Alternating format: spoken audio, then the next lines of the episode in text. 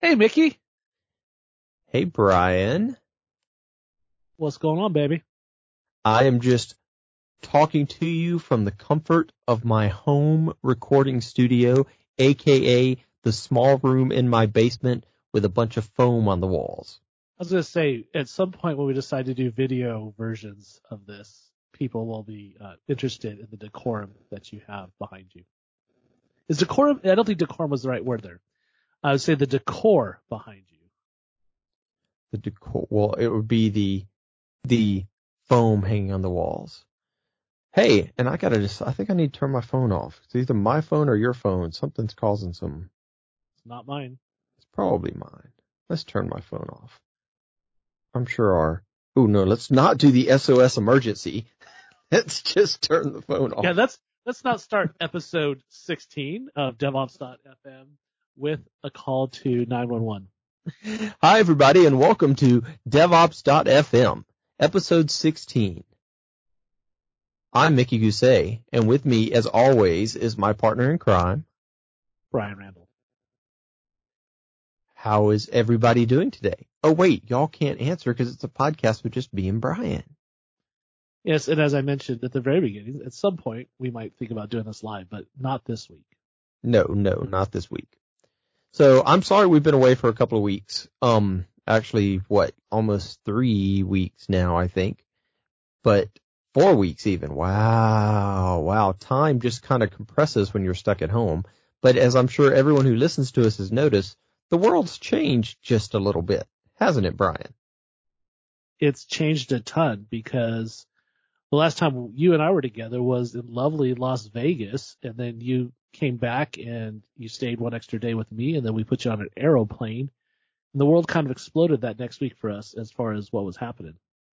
Yep, that little pesky little virus COVID-19 decided to just say, hey world, I'm gonna smack you down. And that's kind of what the COVID little 19 did. So yeah, we were in Vegas. We recorded episode 15 with Phil while we were out there. And then I flew home that weekend. And after that, my schedule just completely went crazy. Yeah, it's, uh, it's been interesting. I, um, so you left the 7th of March and the 10th of March, I was supposed to get on a plane to go do some training in the lovely state of Colorado in Denver of all places. And about two, three hours before I was heading to the airport, I got the email, don't go if you haven't gotten on the plane already. And, uh, so I ended up staying home for that. That Friday the 13th, my children were told not to come back. They are now on spring break of all things, having been home already for three previous weeks. And so it's a, it's a bit of a hot mess. So yeah, so I got back and as soon as I got back, Microsoft put out a no one needs to travel unless it's absolutely necessary kind of message. So I got grounded and all my trips kind of got, got canceled. My daughter's 21st birthday was March 10th. However, we were already starting to uh, self-isolate at homes at that point, so I did not even see her on her 21st birthday, which was kind of sad. I did FaceTime her, but she hasn't gotten her presents yet, but she will. And she's off at college being, uh, doing remote college from her rental house. And then my other daughter, Meg, who's in high school, is out for the rest of the year doing remote work. And I'm in my house and it's been four weeks since I've seen any of them because Meg is at her mom's quarantined. I'm at my house quarantined and Emma is down at college quarantined. That's kind of sucky. You know, it's interesting because for me that, that gig canceled and what I ended up doing was doing it remote. So I just, we did it all in teams. Then, you know, we were supposed to have the MVP summit and that went all virtual. So I did end up going up to Seattle, which I think was a wise choice, uh, looking back. We did a virtual version, both formally with the MVP group as well as we did a short, uh, version of something we call MVP to MVP where we get together and talk and we had our first couple hour version of that. It's not the same as being in person, but you do what you do now. And for me, you know, I've been working from home since February of 1997. So in some regards, this is normal. But what's not normal is knowing that A, I'm not going anywhere because if you look at just March, I would have gone I came back from Las Vegas, would have gone to Colorado, would have gone to Seattle, and would have finished the month with Visual Studio Live in Austin, but that got canceled as well.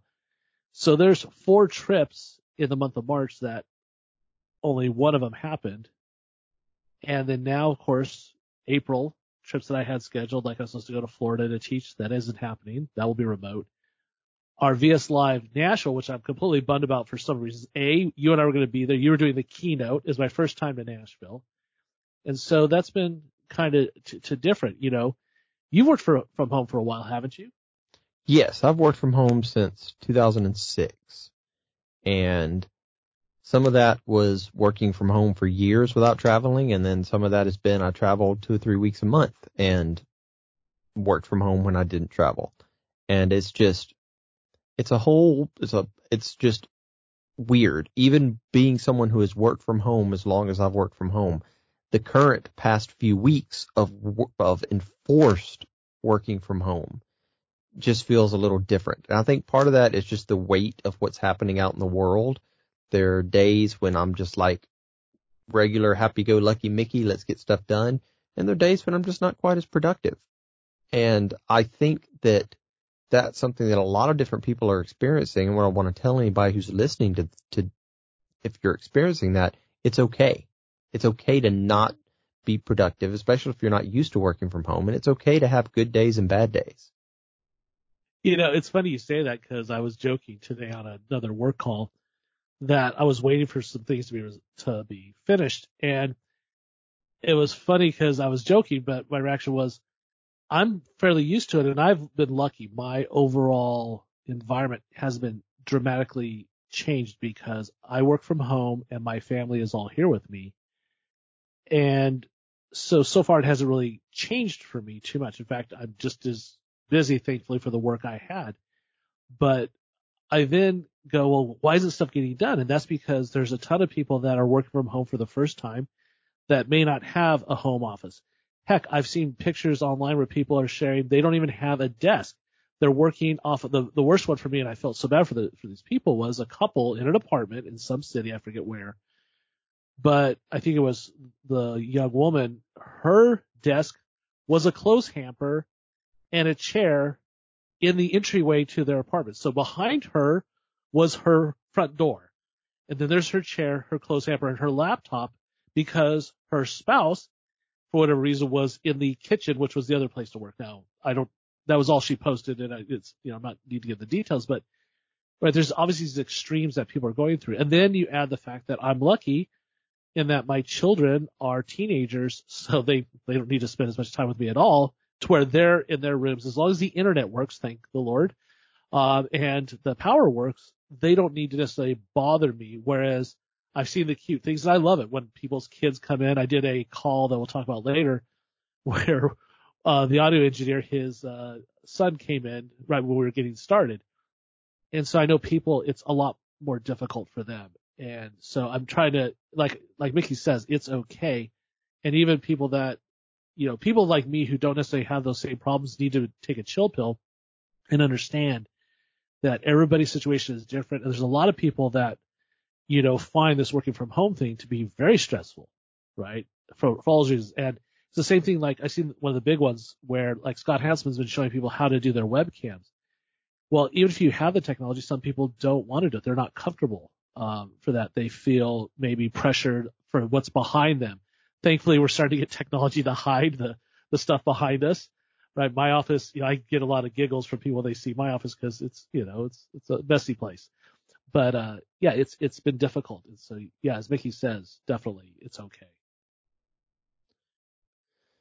So it's just like, it's just weird. I'm just, uh, I'm not always on my game. Like today, I'm not necessarily completely on my game, but I wanted to come out and talk to Brian. I wanted to talk to our listeners. And so Brian, We've talked a little bit back and forth about what we've kind of each been up to, but let's start with you in a little more detail. What you been up to? Uh, well, so because I had to work from home, the good news is, uh, when I'm not traveling and speaking or doing consulting at a customer, I generally have to do work from home. And so I've got some existing development projects where I am getting to write code every day as well as work on various DevOps things. Like today, we took a bit of code that we had written for one system and we turned it into a NuGet package because we needed it in two other systems, so a total of three. And it was one of those, you know, pro- progressive or, or, more emergent architectures where we didn't know was going to be a common feature until we'd done about three months of other work. So it was, it's been really nice. So we did that today. So that was a lot of fun. We used a tool called uh, Use Git version, which is available in the Azure DevOps Marketplace. And so that helped us do some semantic versioning. Uh, on the personal front, you know, it's been nice. Uh, been trying to do walks with the family so that I don't get larger than I already am. Uh, my wife has been really good about that. She's been making some great meals. Uh, I've only been on my car four times, I think, since I took you to the airport. Um, twice was to pick up food packages. Once was to go to the pharmacy with, with, with my wife. And then I think I had to pick up a package that I couldn't get redirected from my work mailbox to the house. Um, and so I had to go pick it up there. So been kind of definitely, we're very isolated here to the point that the children have not gone out for the house except to go on walks. In other words, they have not been exposed to anybody else, uh, for better or for worse. Um, I'm trying to get competent at Fortnite. Uh, my son is continuing to lay the whoop ass on me. Brian's son is really, really good at Fortnite. I can attest to that. In fact, we tried to go three on one against him and he, he wiped the floor with all three of us. Yeah, it was, it was, it was pretty gnarly. Uh, uh, probably it is, like I said, I've been lucky because my core unit is all here, my children, my wife, and even my mother-in-law who lives with us. The one downside is, um, my 93 year old grandmother, who unfortunately is starting to have early stages of dementia and memory loss, lives up the street with us in a lovely uh, retirement community where she gets 24 7 care. I haven't been able to see her since February 27th because obvious reasons. And that's a little frustrating because letters and all those things don't resonate as much with her. Uh, they are going to set up Skype calls, it looks like, so we'll be able to try and do that. I'm hopeful that that'll work for her. But that's probably been the hardest thing for me is not being able to see them. And even just extended family lives around me. I'm lucky. My brother lives in town. My other grandparents live up the road and, you know, not seeing them has, has been frustrating. I'm sure for you, it's, it's been really hard not being able to spend time with your girls and just the little things like going out to eat in a restaurant. Yeah, I can relate to all of that. So, I mean, I haven't left the house other than I think about three or four times like you. I've had to take uh, animals to the vet a couple of times, and that's about the only reason I've left the house. Um, for the first time ever, I've tried to do this whole Kroger and uh, Click Pick and Instacart where they deliver, and I, it's worked out pretty well for the most part. Um, I, I do allow them to substitute things, so sometimes they can't read my mind, but I have found now that they, they'll actually text me sometimes when they have a question and you can text them back. So the whole, if you haven't tried this whole Kroger Instacart thing because either you're not sure of it or whatever, I've had some pretty good experiences with it and the people have done a really good job of, of bringing it up to the house. They're, they actually wait in my, in, at least in my neighborhood, they actually wait till you open the door to make sure you're there to get the groceries before they leave. Um, so it's, it's, I've kind of, that's worked out pretty well for, for getting, for getting food to the house. So I haven't left the house, like I said, other than to go to the vet for a couple of times in almost a month. Yeah, I have to definitely give a big you know, thank you and shout out to the Amazon folks, UPS, um, Walmart, and Instacart for dramatically reducing the trips out to the point that we haven't gone out to the store in I think now a full two weeks. My wife and my mother-in-law had been, that's the, what they typically they typically keep the house stocked and with the five of us plus my son who was doing swimming and water polo, he he's like two people, two grown men. And so keeping the house stocked, you know, this is something they did multiple days a week. So trying to get stocked up and everything, you know, we without these services I'd be really dreading them going out, especially, you know, my mother-in-law really should be going out because of her age. And so, you know, we've done thankfully, you know, we did Amazon Pantry one time. That worked out well. Unfortunately, though, nothing we ordered before can I order again, which is stressful. Instacart, just got to say thank you to those people. Amazing. We've used it with Costco. We've used it with a couple of the local grocery chains here. And overall, it's been good. We had the biggest issue we had was one person when they went to the store got us some ice cream. Uh, in fact, it was uh, oh, cookies Brian likes his ice cream. And guess what happened, Mickey? Did it melt? No, she forgot to drop it off because it was in probably one of those frozen carriers. Oh, and Brian was all excited to have some cookies and cream, and then it wasn't there. Yes, I'm a, I was a sad monkey. I have traveled with Brian when we have gone to places where he thought the gelato shop was supposed to be and it wasn't there, and he was not happy when that happened. Yeah, I have I have issues, but thankfully, uh, my wife on the next order stocked up on uh, some other supplies, and so I am not without ice cream um, in that. And then the last thing that we've been do- going on is two things I've been doing with a little extra free time is Mickey. Uh, God bless you, Mickey. You, you, when he was at my house, helped me rack a server that I had and do some cleaning. And in doing so, I've continued on the cleaning because when you, you don't realize when you travel like we do for a living, on an average month, so like let's say March had been normal, I would have lost probably a good four to six days of time at my house. That a lot of people, like for example, I travel on Sundays a lot. I'm gone, so th- that's lost time. So now my wife's been taking advantage of that, and I've been progressively cleaning um, and in fact, I'll post a link on the show notes of some gems I've been finding. And this month there'll be a lot more um, of old software and hardware and uh, devices I'm finding in my collection. And then uh, one of the things we started doing as a family, we realized that the last week, week and a half, we weren't really spending any time with each other. We all would kind of hide in our different parts of the house. So this Sunday we started the James Bond marathon, and we started with Doctor No, and uh, so tonight we're gonna watch uh, From Russia with Love. So uh, we're trying to do that. Oh, I will be interested to hear what your kids think of the earlier James Bond movies, especially the Sean Connery and the Roger Moore ones. Well, and that's what's interesting is we were surprised. Uh, my son, who's a goofball, uh, I think he appreciated some of the more outlandish things, and of course anything blowing up. My daughter, her response was, "quote I really liked it." and boy, there was a lot of beautiful women was her observation. Um, and, you know, there is that one movie in between the Sean Connery and the Roger Moore in Her Majesty's Secret Service, which I've never actually seen, but has some other actor in it. You've never seen it, George Lansby or Lansby, but Lansby. It's actually a really good one. I think uh, it's often a lot of people don't watch it like you, and it is a really good sh- show. So you should uh, watch it.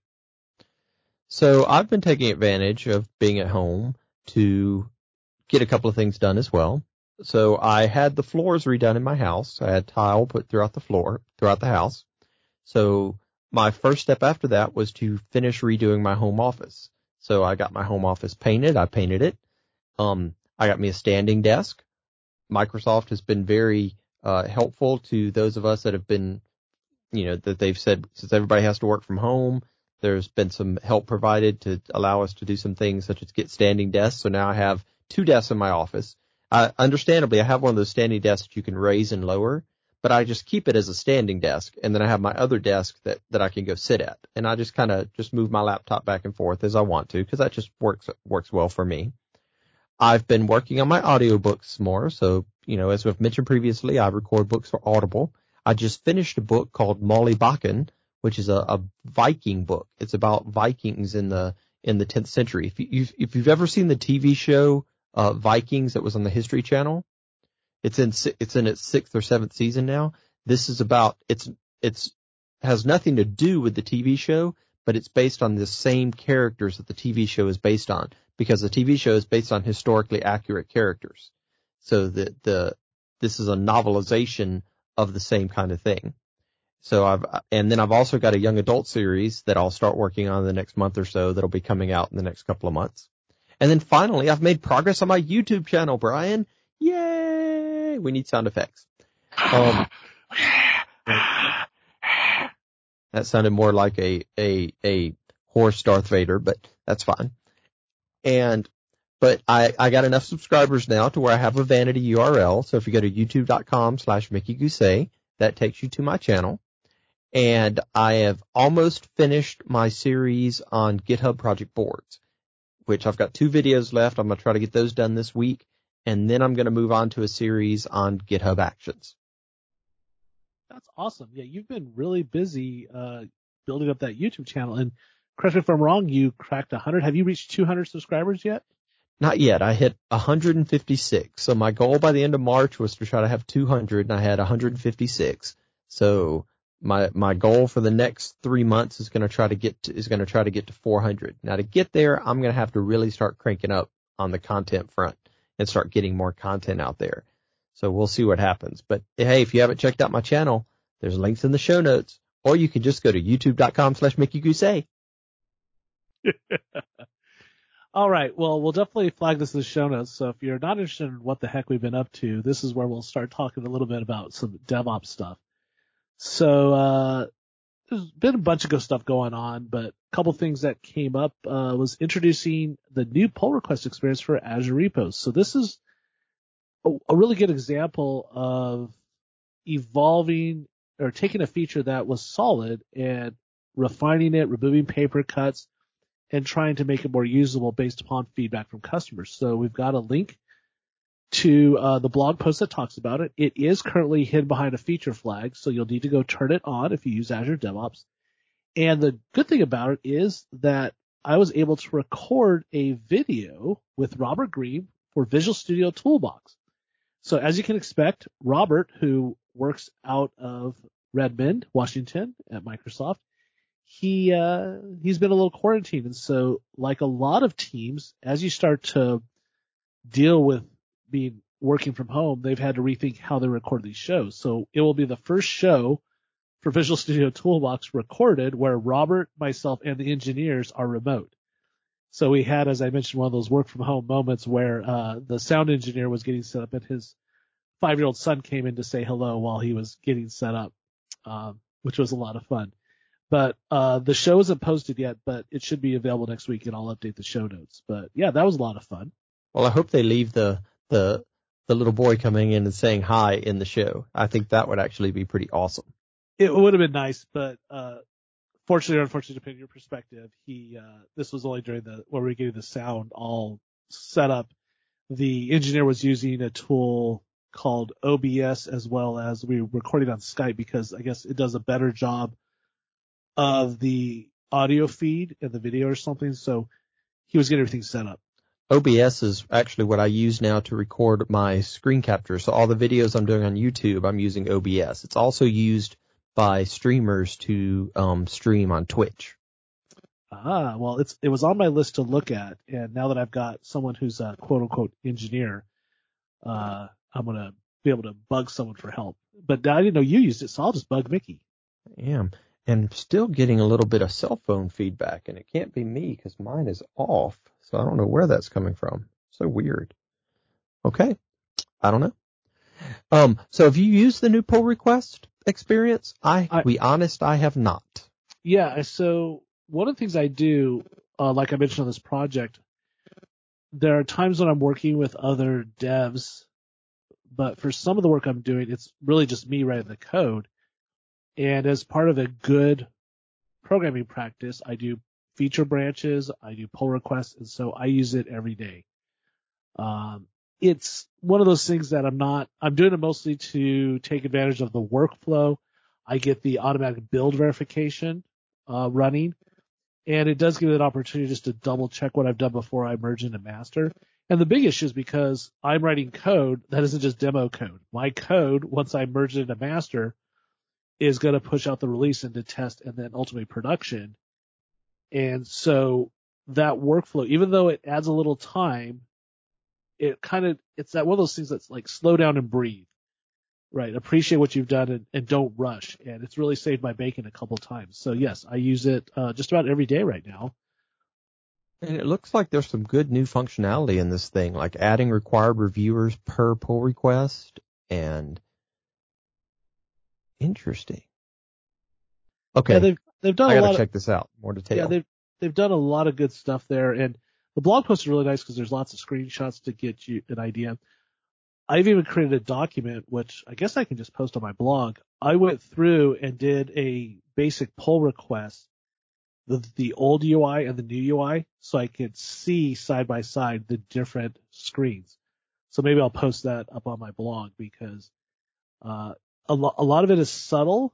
Um, and there's some really nice things. There's some things that you may have more of the, uh, who moved my cheese reaction. Uh, but overall it's, it, it is a really nice, um, improvement, I think, in general. Sweet. Well, I'm looking forward to seeing that. I'm looking forward to seeing you be on Toolbox. I got to be on Toolbox once when it was, when they did, but I was actually in the Channel 9 studios. So we'll have to see, we'll have to see who our dear listeners like better on Toolbox. Hint. Um, if you go to youtube.com slash Mickey Gousset, that's who you like better. okay, cowboy. Just kidding. Okay. So let's talk a little bit about security analysis. What do you know about security analysis, Brian? Is it important? Is security important? It's very important. In fact, the projects I'm working on all have extra policies in place to validate in my pipelines that, for example, I don't do something silly like check in credentials. So I'm using the Azure uh, security analysis tools. Uh, so it does CredScan, for example. And then I also am using the Roslyn analyzers to do code analysis of my code. And uh, let's see what else. Oh, and then I'm using a WhiteSource Bolt to check my open source components for issues. Well, look at you go. I'm impressed, Brian. Thank you. Good job because we've got a post in here from um, Tobias about automating Azure DevOps code security analysis with the Microsoft Security Code Analysis extensions, and it's actually um, talking a lot about some of the tools you just mentioned. So CredScan, Roslyn analyzers, etc. Yep. And this is all some some things. If you need to be shifting left in your in your quality, you need to be shifting left in, in how you do things. And one of the ways you can shift left to make things better is to be able to, you know, make sure your code, if you're doing, if you're doing build policies where you're ensuring that the, the pull request compiles correctly and passes all of your quote rules before you merge it into master, you can add the, you know, some of these extensions on there where you're making sure there's no credentials stuck in your code somewhere just to make things more secure, make things better, keep master cleaner. So I think the security, the security analysis tools are really pretty cool. Yeah. Now I think the big thing is, are they available to everyone yet? Or are they still something that you have to be a, a special customer? I meant to look that up because for a while it, you had to be a, a certain type of customer to get access to them, but I can't remember at this point whether you still do or not. Yeah, looking at the page, I just went to there while we were jibber jabbering, and unfortunately it says contact contact us for general availability information. That will take it to creating an email, and if you click learn more about our GA offering, uh, looks like uh, you still might have to do this. This is the downside to you and I doing work for Microsoft. We get immediate access to these tools. Exactly. So sorry we don't have that answer for you, but it's definitely something you might want to look into because it is it does provide you some very helpful tools for you to add to your pipelines. Exactly. So what else we got on the list here? Oh, we got an article by Tobias. Is this the same Tobias? Or is this uh, It's the same Tobias, I think. Well, Just a different. No, wait, no, it's a different Tobias because the last name is different. Interesting. You mean, I mean, there's more than one Tobias in There's the world? more than one Tobias in the world. Oh man, you're you're doing good there, Mickey. So this article is about automating organization and project creation in Azure DevOps. That's interesting. And I put this in here specifically because this is something that I know Brian has actually written code for several times. I was actually with him on one client when we were writing, we're helping write code to help do project organization or automation and project creation. Yes, over the years of starting with TFS back in the pre-release days, so like 2004, all the way up to this calendar year, year, yes, I've probably written code at least once a year to do this. And part of the thing is I can't always give one customer's code to another. So I literally have to start with file new and uh, check the latest state. Probably the big thing was changing over the years from, well, first VB.NET to more C sharp. And then with C sharp, the transition period to where I'm now using the lightweight libraries to talk to the REST APIs. And sometimes I just talk to the REST APIs directly. So yeah, this is good stuff to have. I got nothing to add. I just thought it was kind of neat that somebody was blogging about something that you and I have hacked at a lot to, to make work. Yeah, so that's that's definitely a good one. Uh, what else you got here on the list? I don't know anything about Terraform. Do you use Terraform? I know what it does. I have not used Terraform. I have been at customers where they have used it, and so therefore they've had their Terraform expert in there, and we've you, we've added Terraform modules into our pipelines to help do deployments and whatnot but I have not actually used uh, Terraform itself.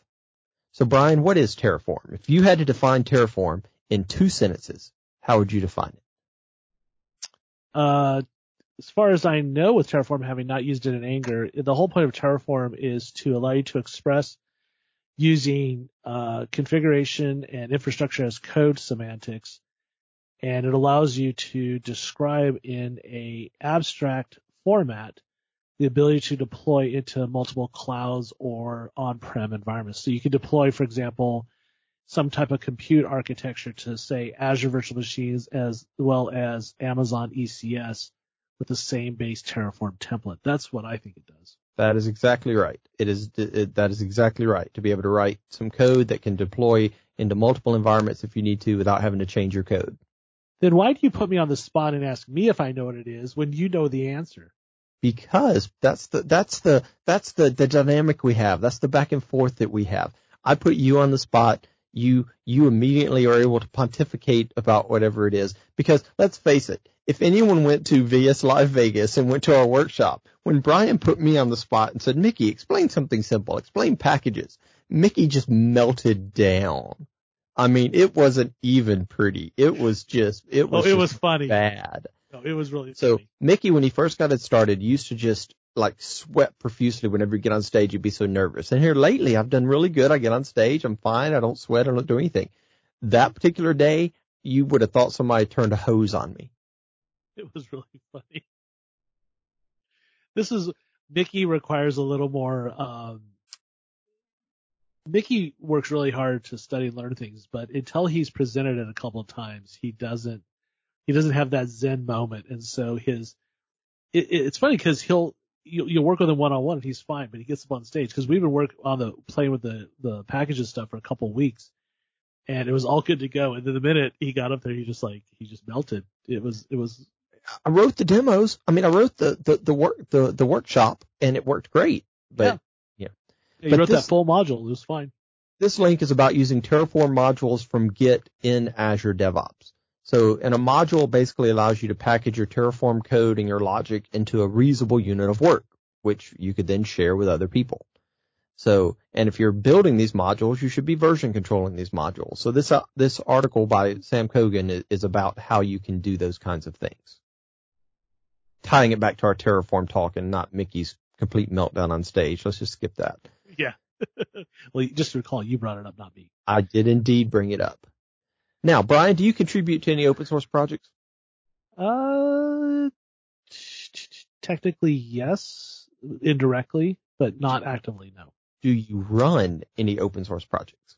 I do not at this point. I don't either. Um, I don't know why I've necessarily never done that. I just, I haven't. Have you heard of GitHub sponsors? I have. Why don't you tell people though about GitHub sponsors, Mickey? So GitHub sponsors is a way to help. Thanks for putting me on the spot, Brian. GitHub sponsors is a way to help um, people that that run these open source projects continue to be able to run these open source projects. Let me explain what I mean by that. Most of these open source projects that people run are they do it because they love it.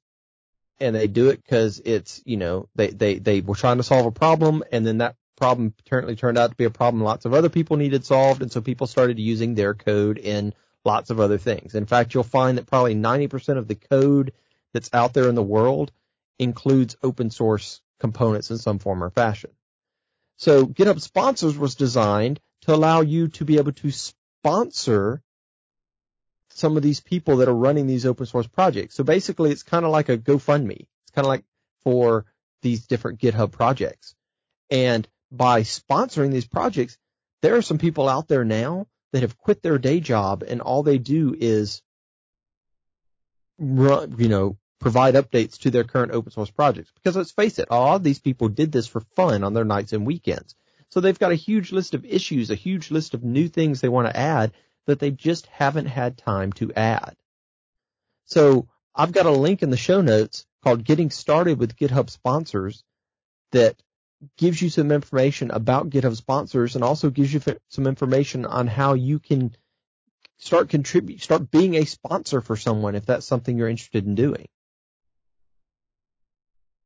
Well, look, if I could come up with some open source project that is so popular that I could quit my day job through sponsorships, that'd be awesome. But I just don't see that happening for me. But there might be some of our listeners who could. Exactly.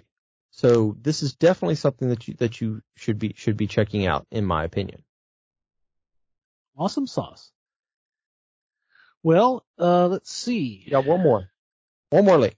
There's one more link you want to talk about. I got one more link I want to talk about here, which is a link that Martin Woodward put out called "Open Collaboration on COVID-19," and this is a blog post that that that Martin put out about um, some different areas where you can find information data sets on COVID-19 that then you could potentially use in your own way that you might want to use it. And it's just a, it's a, it's a blog post full of just a ton of different links to COVID-19 dashboards, to uh, repositories where people are, are pulling numbers from different countries to, to, be, to where then you could pull that together to build your own kind of dashboard if you wanted to. It's just it is a great resource of COVID-19 information, especially for developers.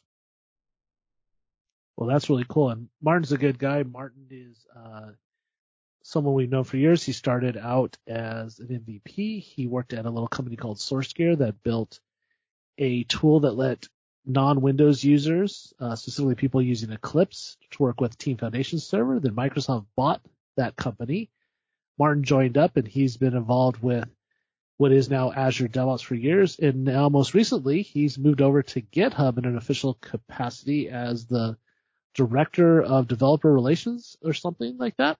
That is correct. Director of developer relations. So Martin's a good job. Martin is a really good job. Uh, I think you need to do edits, Mickey, even though you won't do edits. No, no edits. Martin is a really good guy. Oh, interesting thing before, since we're talking about the COVID-19 and dashboards and such, I saw a, an, a video today that was interviewing this 17 year old boy that created a COVID-19 dashboard, one of the first ones out there that is now being used by, he gets, he said over 300 million hits a day on his COVID-19 dashboard. And he was offered $8 million to put advertising on it and he refused eight million and he said no? Yes. He built this debt because he said, uh, if I remember correctly, he said, I've got plenty of time in my future to make money and I wanted to make sure people got access to the data and weren't just, um, inundated by ads. Well, that's awesome. The dashboard I've been using lately, um, I use the John Hopkins one a lot. But then I really like the one that the Bing team has created. It has really nice drill down. And I just like the way they did the UI there. So I've been using that um, to track my local area, which sadly in the county I live in, we're at 530 uh, total cases with 16 fatalities, which makes me super sad. The last data I got about my own town, uh, thanks to the Los Angeles Times, they posted that we have 14 known cases in the little town I live in. I try not to look at the dashboards. I, I tend to read my news about once a day and, and, and try to keep up on things, but I can't look at the numbers because the numbers just really just send me into a tailspin. All right. Well, then on that, you should have done that item probably the first. That way we could finish on a high note about, you know. Oh, but we're going to finish on a high note because it's my favorite part of the show where we talk about what we can't let go of.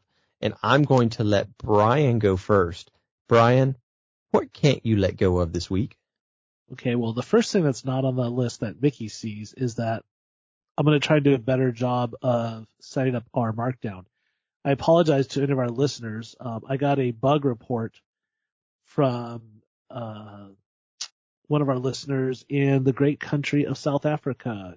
Um, you know who I'm talking about. I'm this is, sucks. I'm going to sc- forget his name, and now Mickey's really going to have to edit this because it sounds Nope. so stupid. So we I got it from a listener. We can just leave it at that.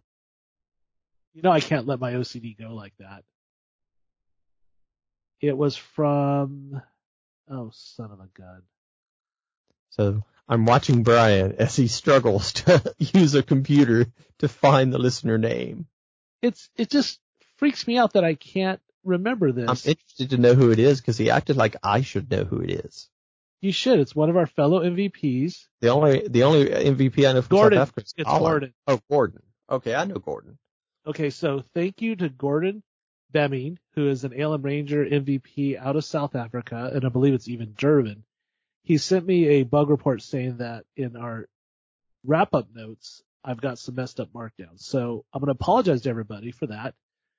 And in doing so, I will fix them when we publish this episode. So you might get an update, and I apologize for any noise it creates in your uh, podcast listening tools. But um, yeah, I'm gonna try and fix that. But basically, I screwed up the escaping, and so it duplicated, made it look ugly. So I'm sorry about that. So I can't let go of that. My OCD will not let me let go. Understood.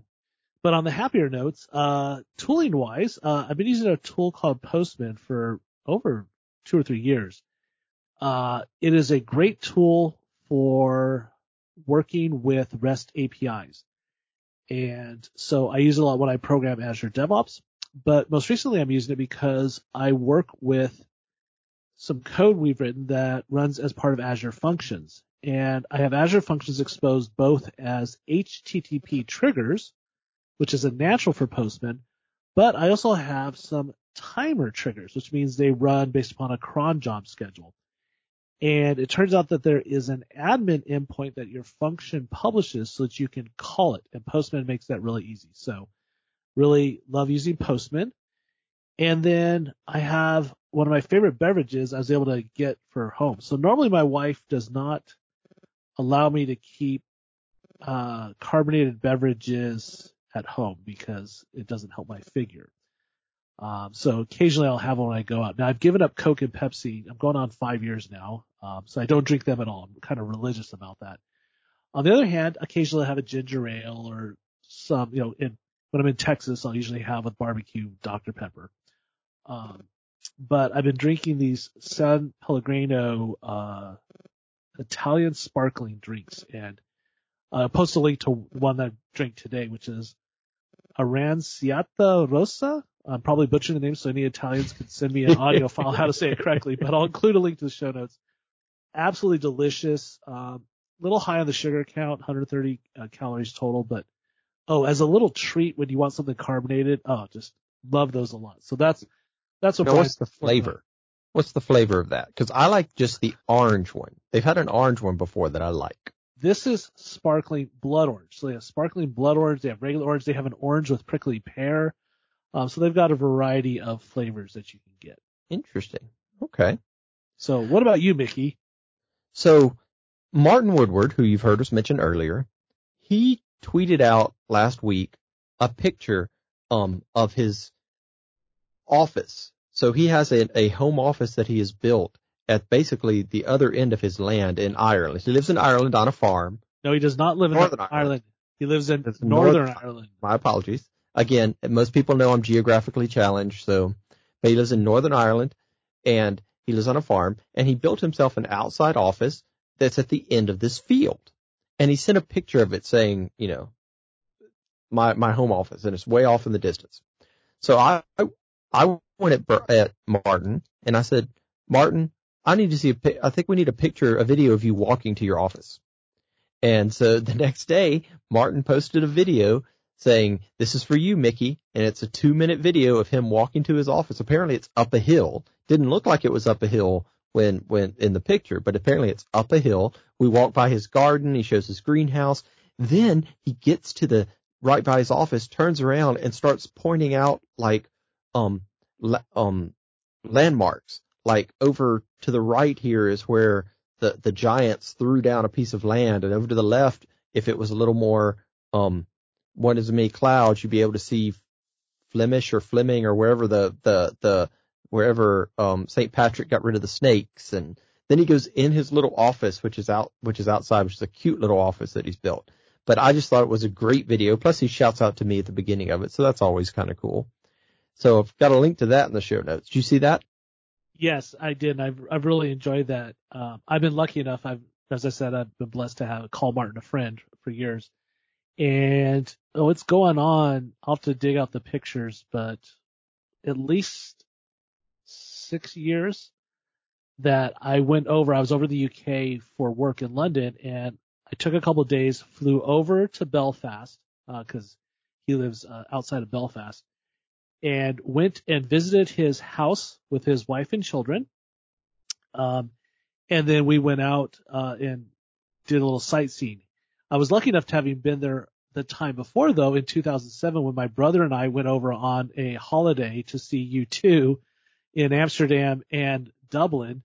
And on that trip, Martin came down, picked us up, and we went up and went up to his house then, but also got to go up to a place called Ballycastle and, and uh, me and my brother and Martin had our first lock-in. So for those of you from the UK and from uh, Ireland, uh, a lock-in uh, is something that a lot of you probably have experienced. So it was a, a big blast for Friends from America. But yes, Martin's house is idyllic in, in where it sits in this farmland. Yet on the other hand, he's got you know internet so he can work and do his business for GitHub and Microsoft. It is on my bucket list to go visit Martin in Northern Ireland. That is on my bucket list for sure. It's a must. Now the other thing I can't let go of is a drink just like Brian's. However, it's Mountain Dew Zero. So Diet Mountain Dew has always been out there, but the key with Diet Mountain Dew is it actually still has one carb in it. So, but you have to drink 16 ounces of Diet Mountain Dew to get that one carb. If you drink 12 ounces, which is in a can, it has it has less than a carb, so they can put zero carbs on the can. Now, just like with Diet Coke, Diet Coke actually has one carb in it, but that's why they have Coke Zero, which has no carbs. So Mountain Dew Zero just came out, which has zero carbs. So I've been drinking Mountain Dew Zero and I like it. It's really good. But a friend of mine sent me a, a picture a couple of days ago. Have you ever been to Taco Bell, Brian? Sadly, yes. And so, I, just to be clear, I have not gone in years, even though my mother-in-law likes to take my children there. I do not eat Taco Hell. So Taco Bell had a version of Mountain Dew called Baja Blast that you could only get at Taco Bell as a fountain drink. Well, apparently Mountain Dew has decided to release Mountain Dew Zero Baja Blast. So I have put that in my Instacart for this week. I'm hoping it shows up tomorrow and then I'll be able to report back in the next podcast on how the Mountain Dew Zero Baja Blast tastes. Okay, now the key thing about this is be aware it will cost you more calories. A medium drink from Taco Bell has it's 10 calories. Zero calories. Mountain Dew this, zero, zero calories. Well, not according to the Baja Blast link. I'm going to include a link in the show notes. Hold on. All right, says hold on. Mountain Dew Baja Mountain Dew Blast zero. zero sugar. Look. Okay. Zero Baja Blast. I believe you. Mickey but and I are having a, an argument. Real We're having an argument over the internet. Here, Mountain go Dew. to the link that I just sent you, and you'll see it's 10 calories for a medium. It's 15 for a large. I'll take the calories. It's still zero carbs, so I'm okay with the calories. I can deal with the calories. But what I really want, Mountain Dew, if you're listening, and you'd like to sponsor our show, that's cool too. But if you're listening, what I really want is Mountain Dew Zero Code Red and Mountain Dew Zero Live Wire, which is the orange version of Mountain Dew. Because they don't make a Diet Code Red anymore and they don't make a Diet Live Wire orange version at all. Well, hopefully one of our listeners knows someone at Mountain Dew that can help us out. And I'll be very clear. If anyone from San Pellegrino wants to sponsor us, uh, we you can pay me in cans of uh, Aranciata Rossa or any of the other wonderful flavors, except for grapefruit. I can't do the grapefruit. I could do the grapefruit. So if we if you got to send us a blast of it, then we can kind of split it out and share. Yeah, we'll work it out. We'll, we'll work you out some very favorable arrangements. well, on that bombshell, I think it's time for a wrap up. So you can find me at blog.brianrandell.com. Twitter is the best way to get me at Brian Randell. And of course, email brian r at mcwtech.com.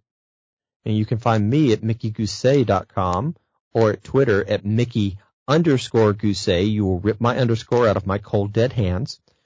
You can email me at mickey.gousset at microsoft.com. Eh, but honestly, you just need to hit the show notes because you're probably going to misspell my name. And of course, you can access everything about the show at devops.fm. We're at DevOpsFM on Twitter if you only want to get show notifications. And you can email us with ideas about the show and other things if you want to share it in private via the show at devops.fm. So as always, send us an email and let me know your favorite Mountain Dew drink. Or hit me up on Twitter and let me know your favorite Mountain Dew drink. Or even better, hit me up on Twitter and include Brian and let us know your favorite Mountain Dew drink. on that bombshell, thanks for listening, folks. Be good humans. Bye, everybody. Now I want some Mountain Dew. Uh, I want another one of my drinks, but I can only have one a day. So you have got some static coming through on your end, and I don't know what's causing it. I, I got my phone is off, and I got nothing else in here but just my standard recording equipment. Do you have a loose cable by chance or something? Because you're getting static when you're you're talking, especially when you're talking closer to the mic. Weird. I don't know. I'll have to readjust everything. So sorry everybody for if, if there's issues with the sound recording. See, it did it right there, just as right you, here as I get closer. Yeah. What about now? Is it doing Yep, it? Still doing it. Okay. So, well, hey, all that noise you hear is me futzing around with my headset. Welcome to the after party, everybody. All right, I'll have to play with my my equipment a little bit. Well, and we'll record again next week and get on a better cadence and everything because my don't kids. promises we can't keep. Oh, we can keep those because you know finally things have settled down, but my children are home the rest of the academic year. So if they go back to school and school's open, it won't be until August of this year. Yeah, mine don't go back till August either. Um, and the summer camp that my kids usually go to, the theater camp that's been going for 35 years and hasn't missed a year, is canceled this year. They just they just don't think it's gonna. The, well, it's it's on the Mississippi State University campus, and Mississippi State University has decided that that they don't want any. They may not even have summer school at Mississippi State University, but even if they do, they don't want anything extra on the campus where that could cause issues for people. And just this whole COVID nineteen thing sucks big time. Ooh, ooh, ooh. But guess what I'm playing right now, Brian? I have found, so there's a board game that I've loved called Starfleet Battles, which was basically a Star Trek kind of board game. And it was a board game where you had like Enterprise ships and you had other ships and you fought and stuff. Um, but I found a game that's similar to it called FTL, Faster Than Light. It came out in 2012 and it's kind of given me that it's a, it's a game you can play in pieces and it's kind of given me that, that Starfleet battles kind of feel. I can play it for like 15 minutes and then save it and come back and play it. So I'm really kind of enjoying that. Well, that's cool. Yeah, we've been, uh, like I said, I'm trying to get to get my Fortnite skills up a little better, and then I ordered a couple more games, and my kids have the Xbox Ultimate Game Pass. I got that them for Christmas. They've got a couple more months left on that. That's where I got, uh, FTL because Oh, I have? I have the Ultimate Game Pass. So I actually can play, uh, Xbox games and I get the Windows 10 PC games. So that's where I found FTL. Ah, got it. Okay, well, I have a card for myself that I haven't redeemed, so I was going to do that. And I've also got a copy of the Witcher game because I wanted to play that and watch the show on Netflix since I haven't watched that. So I didn't play the game, but I watched the show and the show was really good. I'll be interested to talk to you about the show once you watch it. Okay. Did you take advantage of the free CBS offer so that you could binge Picard? No, because I'm no, I, I may not get through it in time. So how can you not get through it? It's 10 episodes, uh, Because- 40 minutes each. because uh, with- with work and then trying to get my YouTube stuff done and trying to get my my Audible stuff done. By the time I go to and I'm by the time I go to bed, I'm ready to just go to bed. Remember, I used to watch shows when I exercised. Well, unfortunately, Mickey's not exercising very much anymore, so well, that's also a problem. so that's interesting. So I had a call yesterday with my business partner, Ken Getz, who is, it's hard to get him to do any real work anymore because, well, he's, he's older and closer to retirement, but he's frustrated because he can't go to the gym. So he has just ordered a Bowflex device. I'm trying to see here it is. He got himself the Bowflex Max Trainer M8 and it looks like it causes a lot of pain and suffering. Um, as far as I can tell. Well, I have no excuse. I mean, I have I have lots of dumbbell weights here that I could use, and I could go walk the neighborhood. I'm just not. However, interesting enough, because I am kind of quarantined and we're not, I'm not eating out. It's um, I'm kind of eating keto even more than I was. So even though I'm not exercising, I'm still losing weight. I'm now down to less than I was last time I did keto hard and heavy. Oh, well, that's good to hear. So Yeah, I'm, I'm- on my way of hitting my, I had a goal of 2020 of getting under 200 pounds and I'm, I'm about 10 pounds away. That's fantastic. Yeah, my big thing is I have not gained weight. I've just, I've been maintaining and that is through probably sheer luck of the fact that I was walking. We're having rain all this week, which is making it hard because there are breaks when I could go for a walk, but they've been when I've been on calls and working. And then I get off my call, walk out, and it's pissing rain. So we'll see how it goes. All right. Well, thanks everybody for hanging out for the after show. we'll Appreciate talk to you it. later. Be good humans. Bye bye. Bye everybody.